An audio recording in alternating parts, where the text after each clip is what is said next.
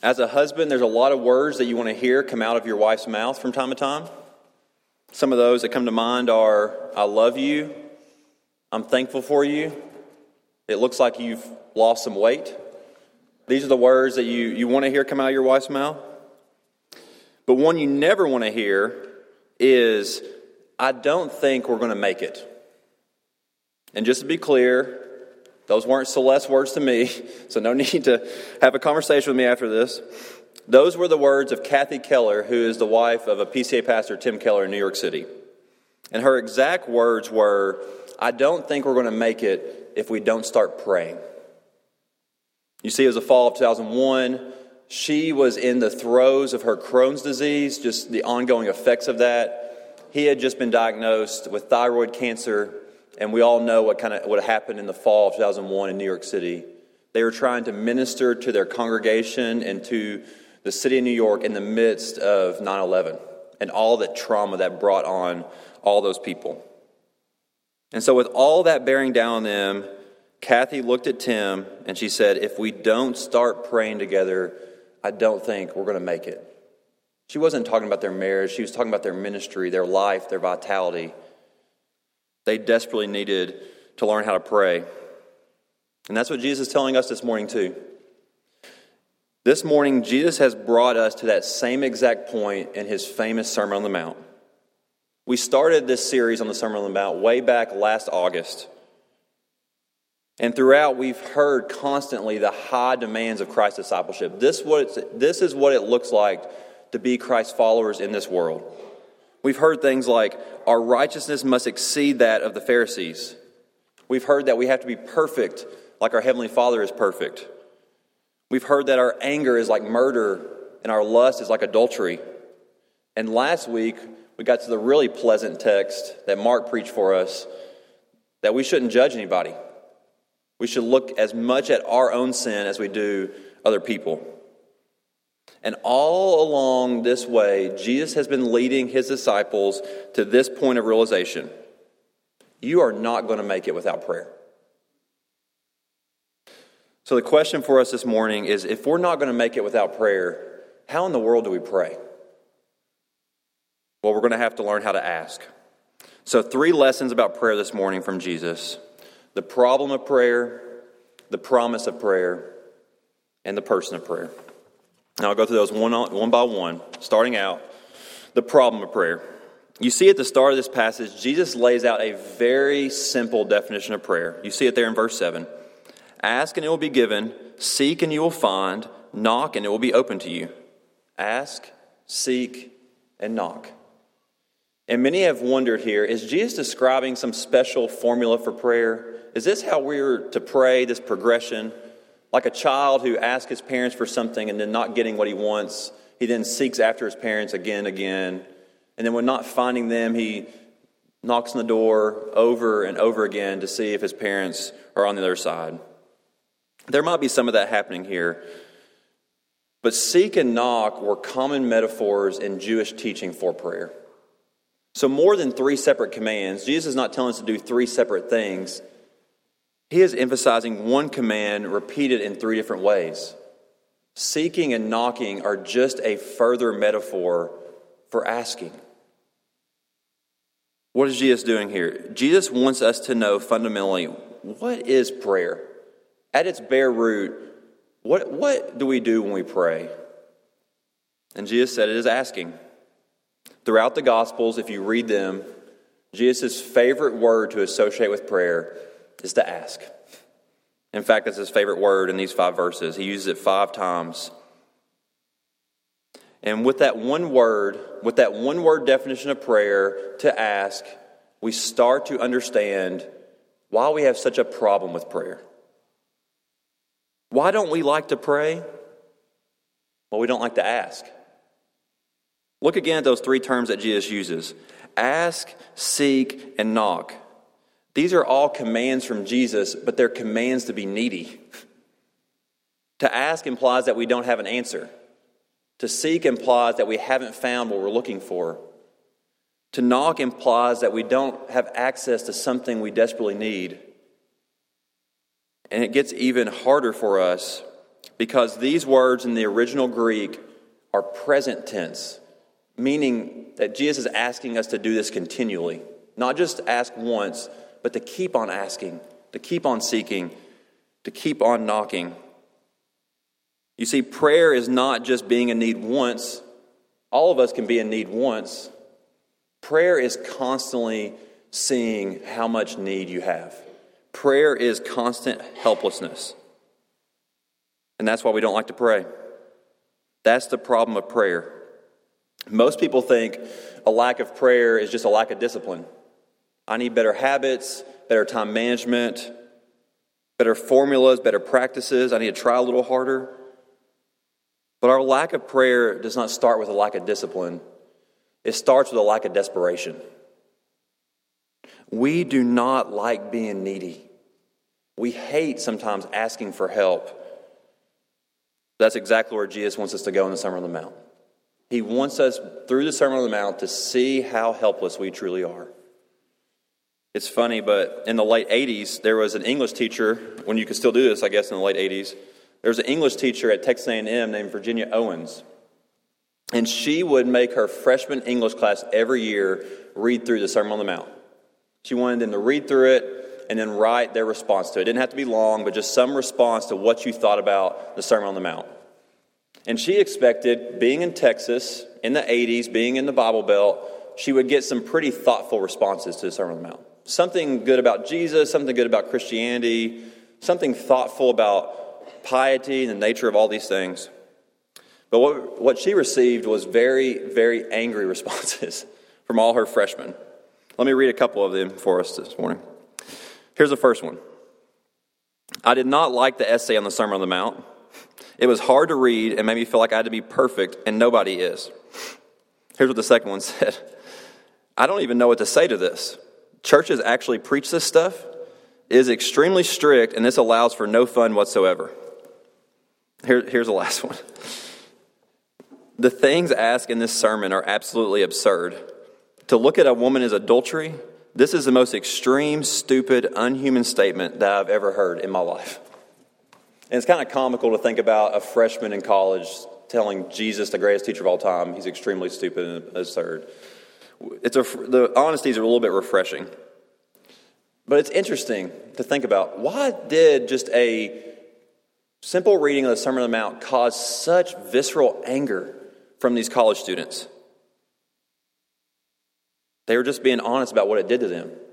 You see, if you read the Sermon on the Mount with fresh eyes, it forces you into helplessness. You start thinking, if this is the standard for what Christ expects in the world, then where am I at in that standard? If this is what Christ calls right, then I'm in the wrong. And if we're honest this morning with the Sermon on the Mount, if we, if we take a look at it with fresh eyes, it will do the same for us as well. Do you remember back last August how the Sermon on the Mount first started? Matthew 5 3 with the Beatitudes, the very first Beatitude. Blessed are the poor in spirit, the ones that have deep need. So, the first step this morning in learning how to pray is not to get more discipline. That can help down the road, but the first step is to get more desperate. And that's really dangerous for us this morning because we live in a very prosperous nation in very prosperous times. So we don't have to ask for a lot of things. And that's why we so need the Sermon on the Mount. The Sermon on the Mount is God's grace to us to show you how desperate you truly are.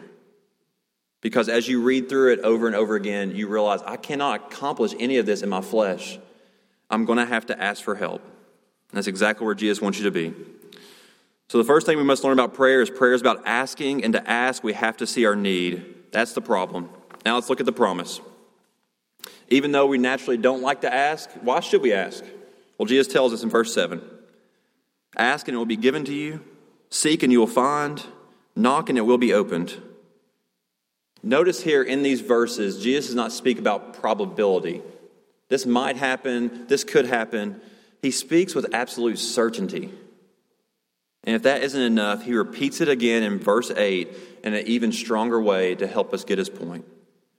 For everyone who asks receives, and the one who seeks finds, and to the one who knocks it will be opened. And with that verse, we have both the most comforting promise in all of Scripture and the most confusing promise in all Scripture. It is so comforting to hear in verse 8 that Jesus doesn't just ask us to pray, but promises us that God hears our prayers. But it is so confusing to read that verse because our prayers oftentimes feel like they go unanswered, don't they? So here's a question What do you do with all of Jesus' promises about prayer? Because this isn't the first time he said things like this. John 14, if you ask me anything in my name, I will do it. John 15, if you abide in me, ask whatever you wish, and it will be done for you. John 16, truly, truly, I say to you, whatever you ask of the Father in my name, he will give it to you. So Jesus promises us that he will give us what we ask for. But I'm looking out at you all this morning, and I know a lot of you all. I know a lot of you have asked. You've asked not just once or twice, but you've asked for years. And you still haven't received what you've been asking for. So, what do you do? What do you do with these promises? When you ask for good things like protection, but you still receive a bad diagnosis. When you ask for things like a child or a spouse and still find yourself lonely. What do you do when you ask for kingdom minded things like the salvation of a lost parent or the salvation of a lost child, and there doesn't seem to be anything going on in their heart at all. What happens when you pray and pray and pray for things to get better and things end up getting worse? Is God a liar in those moments? Is our faith just too weak? We're not asking in the right ways? How do you line up Jesus' promises of prayer with all these problems we face in our life? Well, it's interesting. Jesus doesn't explain our problem, he enters into our problem. Jesus is not just a great teacher on prayer, he is the great prayer. When Jesus came, he came praying. Prayer was always on the lips of our Savior. And Robert mentioned this a couple weeks ago in his sermon on anxiety. But in Jesus' prayer in the garden, the night before he was betrayed, when he was asking, he was seeking, he was knocking, he lives out all of our questions. He calls upon the Father that night and he says, Father, all things are possible for you. Please remove this cup from me. And God the Father does not answer yes. And I don't think there's a person here this morning that's upset with God for not answering yes. We're so thankful for that no. Because in that no to Jesus' prayer, the Father was saying yes to our redemption. Through that no, Jesus gives us our salvation. So I don't want you to wipe away God's promises of prayer this morning. It's so easy to just wipe them away so it doesn't hurt. It's so easy to qualify them. Well, he doesn't really mean this. But like Jesus, we also have to surrender to the fact that God knows the story better than us. He knows what we need, and He is obligated as our Father to give what's best, even when the best might seem unthinkable to us. So, how does this work itself out in real life? How do the promises of God meet our problems in real life? I'll share a quick story on this. It's not going to answer every single one of your questions, but it, it might give some helpful perspective. Paul Miller has wrote a really good book called The Praying Life, and I highly recommend it to you for, for issues on this. But he writes in that book about a story about when him and his wife were pregnant with their daughter Kim. And when they got pregnant, they started praying almost immediately Psalm 121 God, please protect our daughter from all harm. They prayed it at night when they went to bed. They prayed it in the morning when they got up. They would pray it over and over, asking, seeking, knocking God, protect our daughter Kim from all harm. Well, when Kim was born, everything went wrong. The doctor did not show up. There was lots of complications, and Kim was born not being able to breathe. She was extremely blue all over. They ran some test scores, all of them came back low, and the Millers were trouble beyond belief. They had prayed that God would keep Kim from harm, but now they were holding a severely harmed child. They later found out that Kim was disabled in so many different ways. And here's what Paul Miller said He said, In that moment, the promise of God actually made things worse because now it hurt to hope in that promise. Well, fast forward 20 years later, the story keeps going on. And the Miller family is doing a, de- a family devotional around their dinner table. And lo and behold, they come to Psalm 121. And Paul at that moment looked up from the table and he said, God did it. God did Psalm 121. He, he, he kept us from all harm. What do you mean? Here's what Paul Miller said. At that time, we thought the greatest harm was a daughter with disability, but this was nothing compared to the harm of two proud parents. Over the last 20 years, no one has brought Jesus into our home more than our daughter Kim. Because she is often helpless, she has taught us what it means to be helpless too. So, what do you do with the promises of prayer that Jesus gives us in this passage? You do what Jesus tells you to do. You ask for them, you plead with Him, you beg Him, you seek, you knock. Do not throw away God's promises of prayer this morning. This isn't prosperity theology.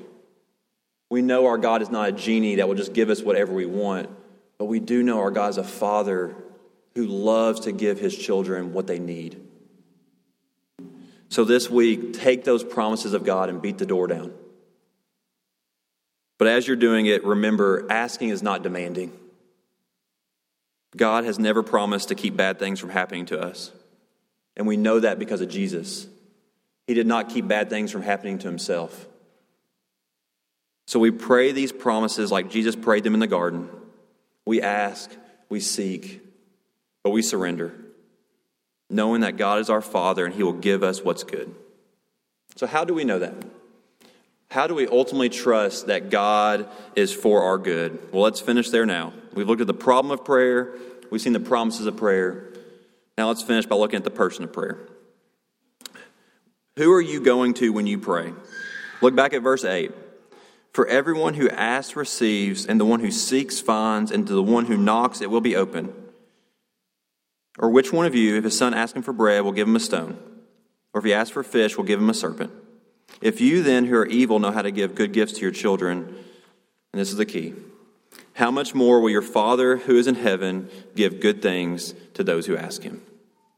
Notice here at the end of this passage, Jesus' emphasis is no longer on prayer, it's on our Father. Because that's the key. That's the key, not just of this passage, but the whole Sermon on the Mount.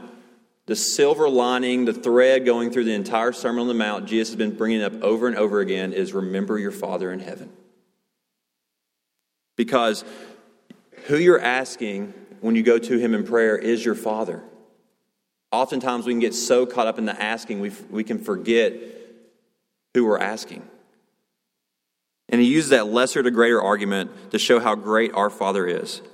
He says he's comparing human fathers who are evil, which what he means there, who are sinful, to our Heavenly Father who is perfect. So just take me as an example. I haven't won a Father of the Year award yet. I make lots of mistakes. I drop my kids off late to school. I can get overly frustrated. I can oftentimes be too busy and distracted with other things. But Lydia and Joshua and now Caleb know if they come to me asking me for bread, I'm not going to give them a stone. And they know if they come asking me for fish, I'm not going to give them a snake. And I'm sinful. I struggle. But I also spent all weekend trying to figure out fun things for us to do on fall break because I love giving good gifts to my children. And what Jesus says here is one of the most remarkable things in all of Scripture. Do not miss this. Here's what he says There hasn't been a parent on this earth who wants good for his children as much as God the Father wants good for you. Add up all the good that all the parents want to do throughout all the earth, it doesn't come close to how much God the Father wants good for you. So, why don't we ask? Well, Jesus says we don't know who we're asking. Because if we knew He was our Father, we would ask.